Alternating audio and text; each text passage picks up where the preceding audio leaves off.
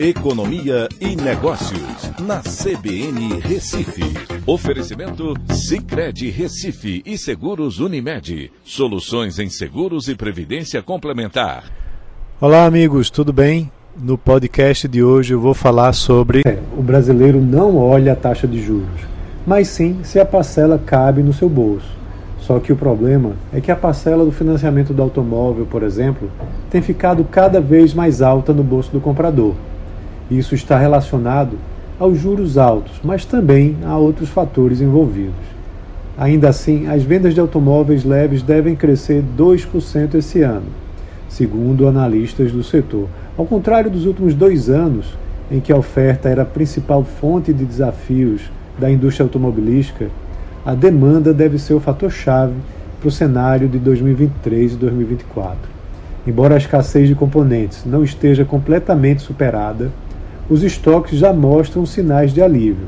Mas diante da desaceleração da economia, da inflação ainda pressionada e do elevado grau de aperto da política monetária, as vendas devem ter um desempenho limitado. Em 2021, havia um represamento da demanda próximo a 500 mil veículos aqui no Brasil. Diante da maior disponibilidade de veículos agora, o ritmo de vendas deveria retornar ao patamar de 2019. No entanto, até os dados de janeiro desse ano, não havia sinais de uma recuperação sustentada dessas vendas.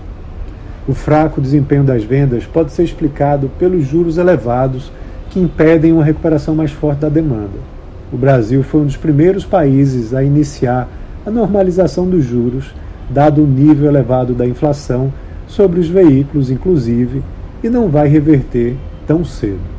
Embora o mercado de trabalho siga relativamente forte, esse é um vetor limitante para uma recuperação expressiva das vendas neste ano.